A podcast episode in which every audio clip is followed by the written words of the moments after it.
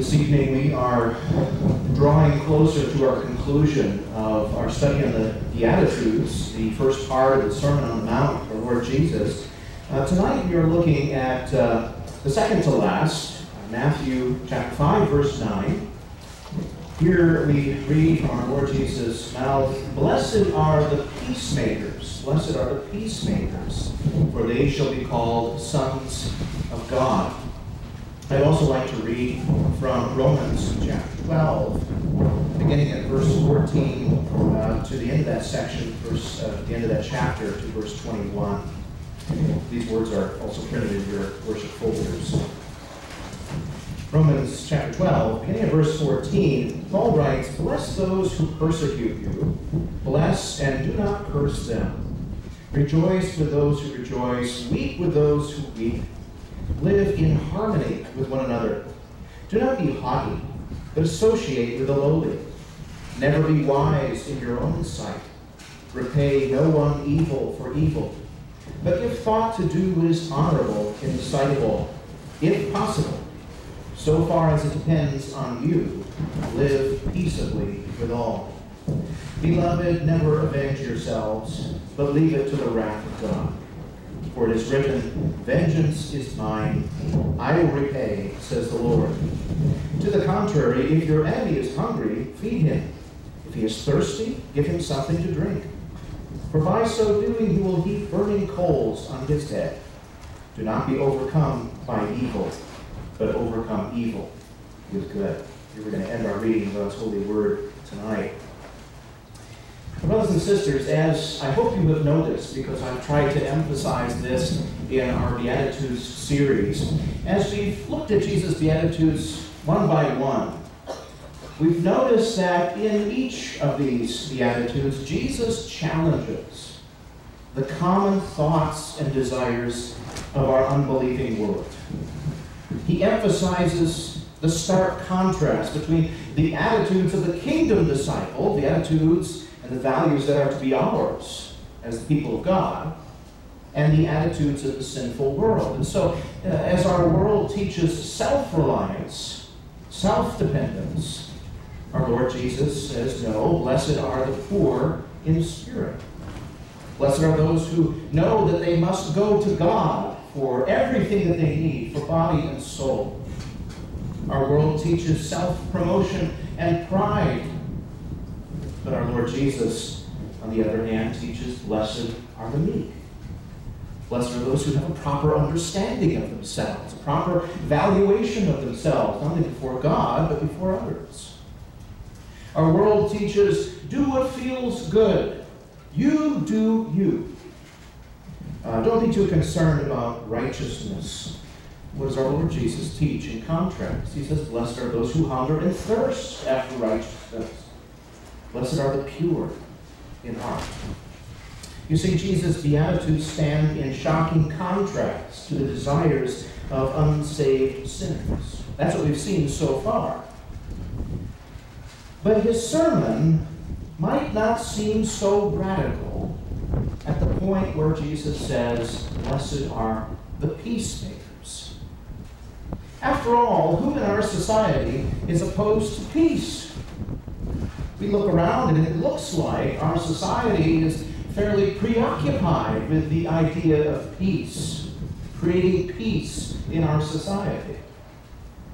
After all, we have international organizations that work to create peace all over the world. Uh, we give achievement awards to people uh, who, who are recognized for their efforts at promoting global peace for decades, popular musicians have lent their voice to uh, trying to achieve uh, peace in the world and to ending conflicts in society. Think of John Lennon, for example, who imagined all people living in peace. We've all seen the protests on the TV. People are protesting in the name of racial and economic peace. So isn't this at least the one beatitude of Jesus' sermons about which our society might actually say, Amen. Well, maybe that might be the case at first glance. But if we look a bit closer, we see that even in this case, our society's definition of peace and peacemaking is far different than that of our Lord Jesus, far different than that of God's Word. In reality, one commentator says, what most people want is not peace, but comfort. They want the absence of conflict in their lives, the desire to pursue life and, and liberty and happiness without hindrance. The world does not say, Blessed are the peacemakers. The world says, Blessed are those who are comfortable, and blessed are those who make my life more comfortable. And so we see that in Jesus' beatitude, here as well as the others, we are called as believers to a higher standard of peacemaking. One that is motivated not by selfish desires, one that's not motivated by a desire for comfort and personal well being, but a desire for peacemaking that's motivated by the gospel of Jesus Christ. And so tonight we're going to examine Jesus' words, Jesus' promise. Blessed are the peacemakers, for they will be called sons of God. We're going to do that also by looking at the words of Paul and Peter in the New Testament. Together we'll see that biblical peacemaking seeks out renewed relationships, not only with God, but also with our neighbor, based on the gospel. We're going to see three things tonight together. First of all, the important point that God achieves our peace. Secondly, that God appoints us peacemakers. And then finally, God adopts us for progress in peacemaking. Well, some of you tonight might think of yourselves as natural peacemakers. When there's a problem in the family, when there's a conflict, a disagreement in the family, you're usually the one to step in the middle of everything, to get into the fray, you break up two sides and you're able to come up with the right words to bring about peace in that situation. And we can certainly say that some of us are more gifted at problem solving, peacemaking, than others. But Scripture tells us that peacemaking is very far from a natural impulse for each and every one of us.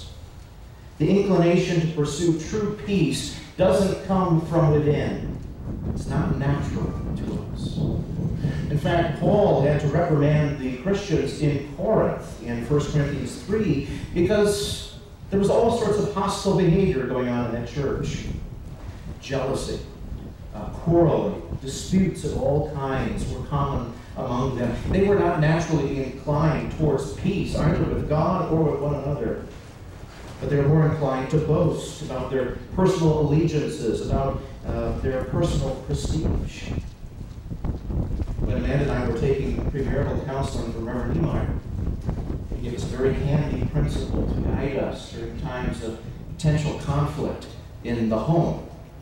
And he said this try to understand, not misunderstand. That was a real gem of advice because we are prone not to try to understand one another. We are prone to try and misunderstand. We like to foster conflict and division, even within our homes. That's our natural inclination. So if we are to be peacemakers, as our Lord Jesus calls us to be, well, the motivation for that, the ability for that, needs to come from outside of ourselves that needs to come from God, who first needs to achieve our peace. As we look at the New Testament, in particular, uh, Paul's words to the Ephesians in chapter 2, we're reminded that we were by nature objects of God's wrath. We were by nature at war with God. Peace with Him was the very thing that you and I lacked. Listen to what the Apostle Paul says here in Ephesians 2 1 through 3. He says to the saints, And you were dead in the trespasses and sins in which you once walked, following the course of this world, following the prince of power of the air, the spirit that is now at work in sons of disobedience, among whom we all once lived, in the passions of our flesh, carrying out the desires of the body and the mind, and were by nature children of wrath like the rest of mankind. We were by nature en- at enmity with God. No peace could be possible with him. because we were objects of his wrath. But Paul goes on here to talk about the glorious news of the gospel. When we could not achieve peace with God ourselves, God himself stepped in to achieve that peace. God restored peace between himself, the holy creator of all things, and us, his beloved, his elect. And at a high cost to himself, God brought us, who were once far off, far away from his covenant, and he brought us near to him through the blood of Jesus Christ, his Son. Christ willingly surrendered his divine prerogatives. He humbled himself even to the point of death on the cross to pay the immense debt that our sins had accrued. And having paid the penalty for our sins through his death, he restored our peace. He restored our peace with him forever. And we also read in Ephesians chapter 2 that as a result of the peace that Jesus has restored between us and God, well, then Christ is also breaking down the walls of hostility that we sometimes experience between ourselves and our friends. Here in Ephesians 2, in particular, the apostle is talking about conflict that often ensued between Jewish and Gentile Christians. Jewish and Gentile Christians in the early church often debated about what was necessary to be a covenant member in the church. Did the Gentiles have to follow the old Jewish food laws, for example? Did they need to be circumcised in order to be in good standing in the church? Well, that was a source of conflict for them. It created ethnic barriers within the church. And the apostle writes to them in, later on in chapter 2, and he says, This is the result of the gospel. This is the result of God renewing peace between you and him. He says in verse 14, For he himself, is Christ, is our peace, who has made us both one, and has broken down in his flesh the dividing wall of hostility, by abolishing the law of commandments expressed in ordinances, that he might create in himself one new man in place of the two, so making peace, and might reconcile us both to God in one body through the cross, thereby killing the hostility. And he came and preached peace to you who were far off, and peace to those who were near. For through him we both have access in one spirit to the Father. You see, that's how God works. That's the order of his work. First, he makes peace with us through the blood of Jesus Christ, his Son. He welcomes us as adopted sons and daughters into his family. And then he breaks down the, the walls of hostility that exist between us and our neighbors. And then he appoints us to be peacemakers, as those who preach the gospel of peace to those around us. And so God calls us to imitate the self sacrificing love of Christ for us that achieved our redemption. He appoints us peacemakers. But how do we fulfill that particular task, to be peacemakers? I want to just point out two ways that we can do that as those who are called to imitate the self sacrificing love of Christ. First, we can be peacemakers as we fulfill the duty of proclaiming the gospel to lost sinners. We are called to proclaim the gospel to lost sinners. Our society is so concerned about promoting peace, creating peaceful relations in society, but it has no interest in creating that peace through the gospel. But it would be futile to try to persuade people to be at peace with one another unless they are first at peace with their Creator through Jesus Christ. And so, our first concern as peacemakers is to seek out the lost, to seek out the sinner, and to proclaim to them their need to be at peace with their God, with their Creator. This is one of the hardest things that we as believers are called to do to actually preach, to actually proclaim the gospel of salvation alone, by grace alone, through faith alone, in Christ alone. After all, what should we say to our neighbor, to our unbelieving family member, to our coworker? We are concerned that if we, if we tell them about Jesus, that they will not want to speak with us anymore. We're concerned that, that we will alienate them from us. So, so often we keep quiet, hoping they'll just come around in time.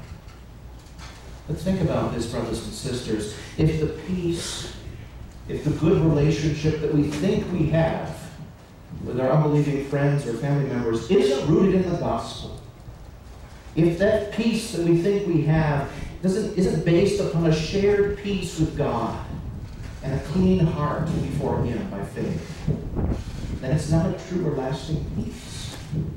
It's not a secure peace. It's not a, not a profound peace. It's an extremely precarious and temporary peace.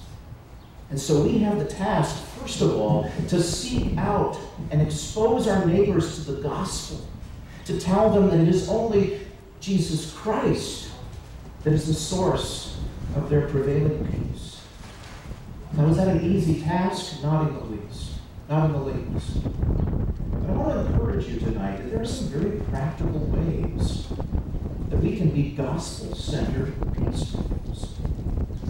And the first is simply this tell your story. Tell your story. We read in 1 Peter 3.15 that we should be ready. We should be prepared to give an answer to those who ask us about the hope that we have. And we should give that answer with gentleness and respect. That calling doesn't require us to have a seminary degree. It doesn't require us to be versed in Christian apologetics, defending faith. No, we can simply share with our friend, our family member, our neighbor, our coworker, what the Lord Jesus Christ has done for us. We can share that once we were dead in our sins, deserving of God's wrath, deserving of death. But the Holy Spirit worked in my heart. He created faith in my heart so that I could reach out and receive the salvation of God through Christ for me. Simply share how the Lord has changed your life. That is enough to be a gospel centered peacemaker. But also, we can be holy.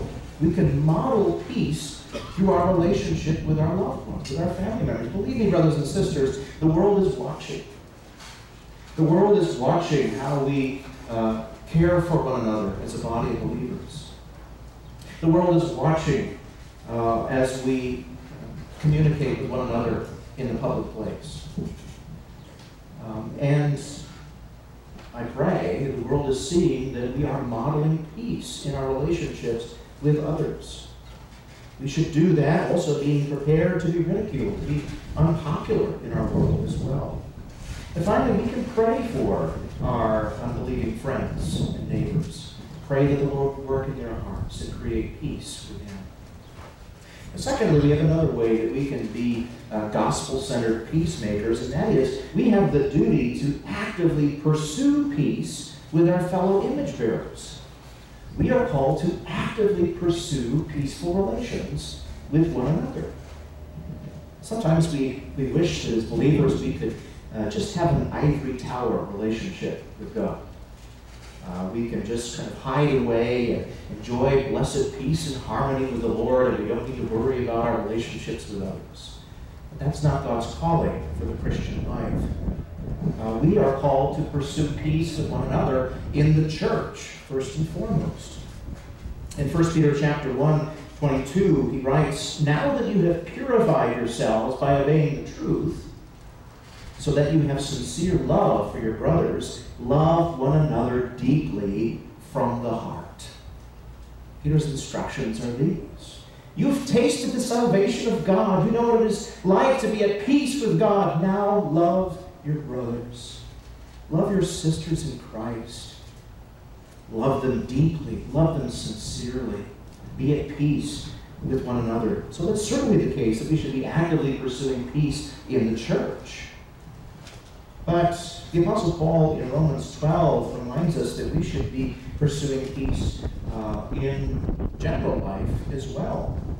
Uh, here in Romans 12, 17 to 21, the apostle is, is quoting from Proverbs 25, which talks about pursuing peace not just with those we love and like, but also with our neighbors as well.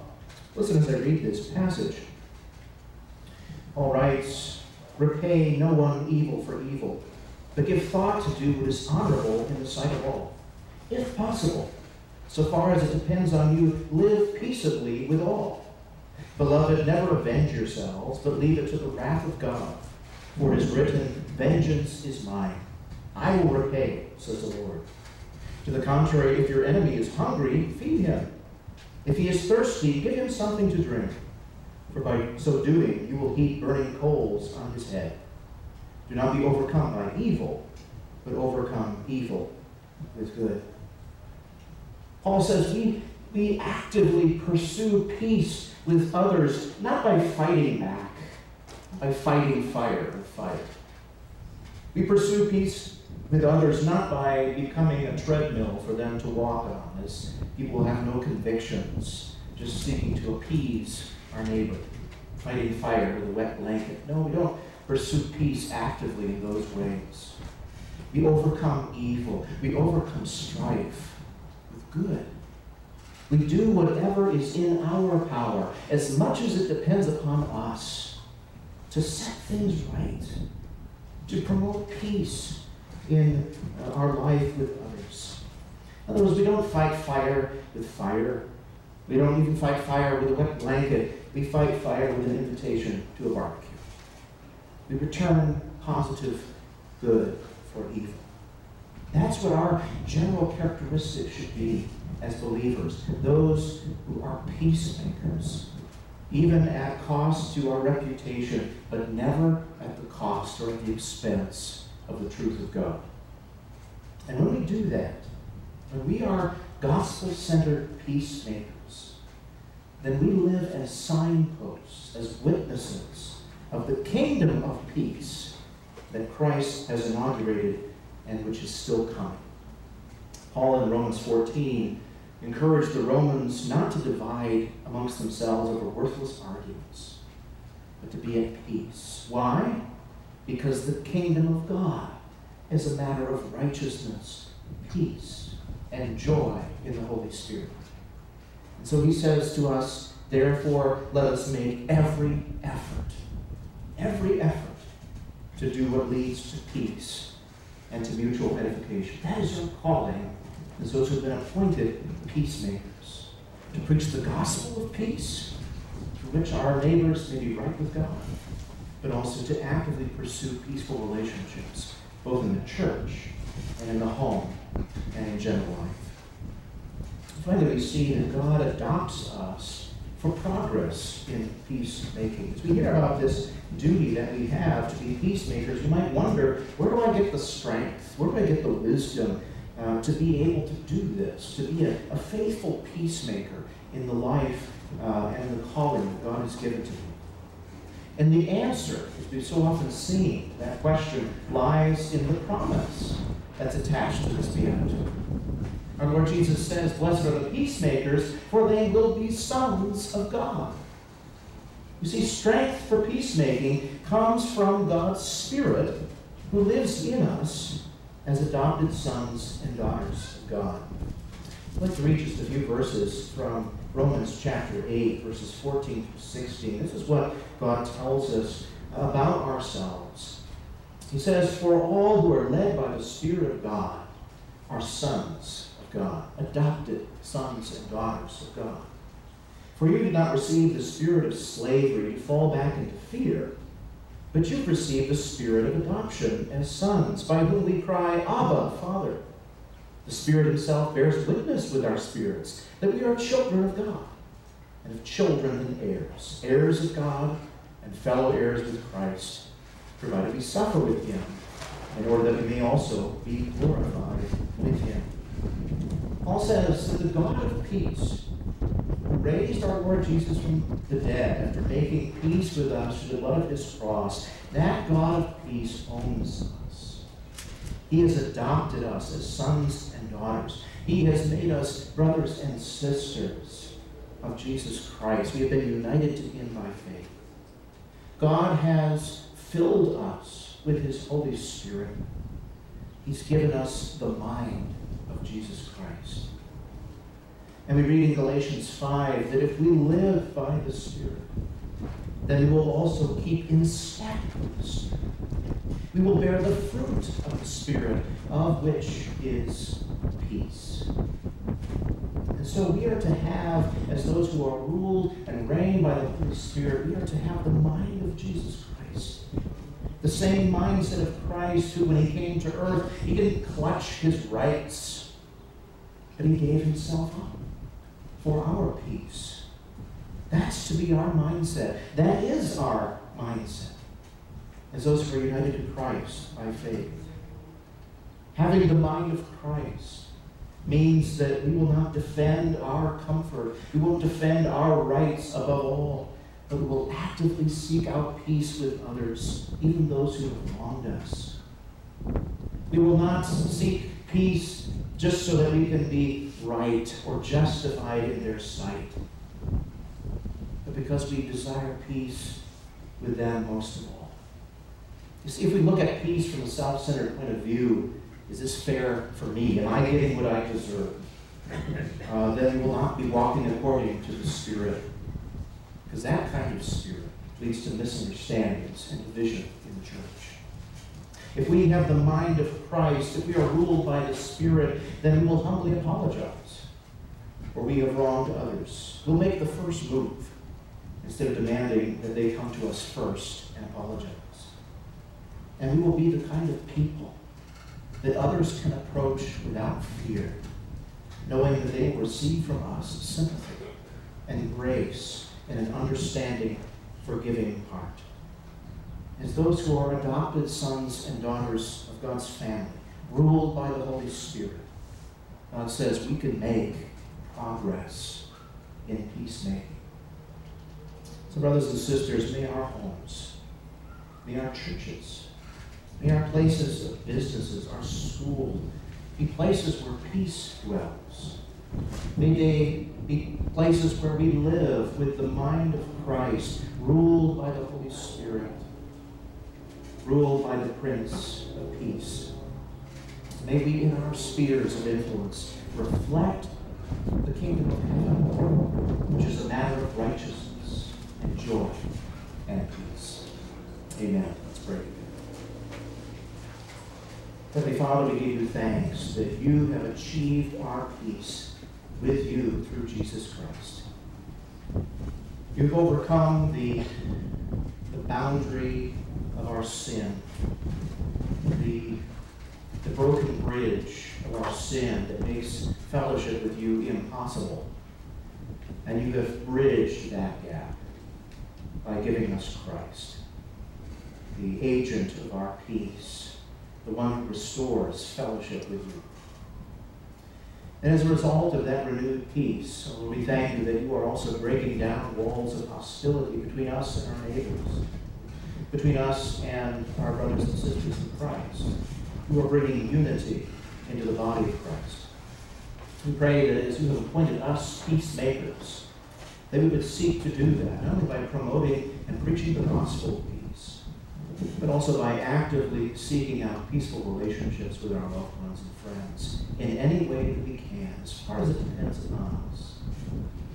Oh Lord, we thank you that you do not leave us alone in this task, but you give us your Holy Spirit.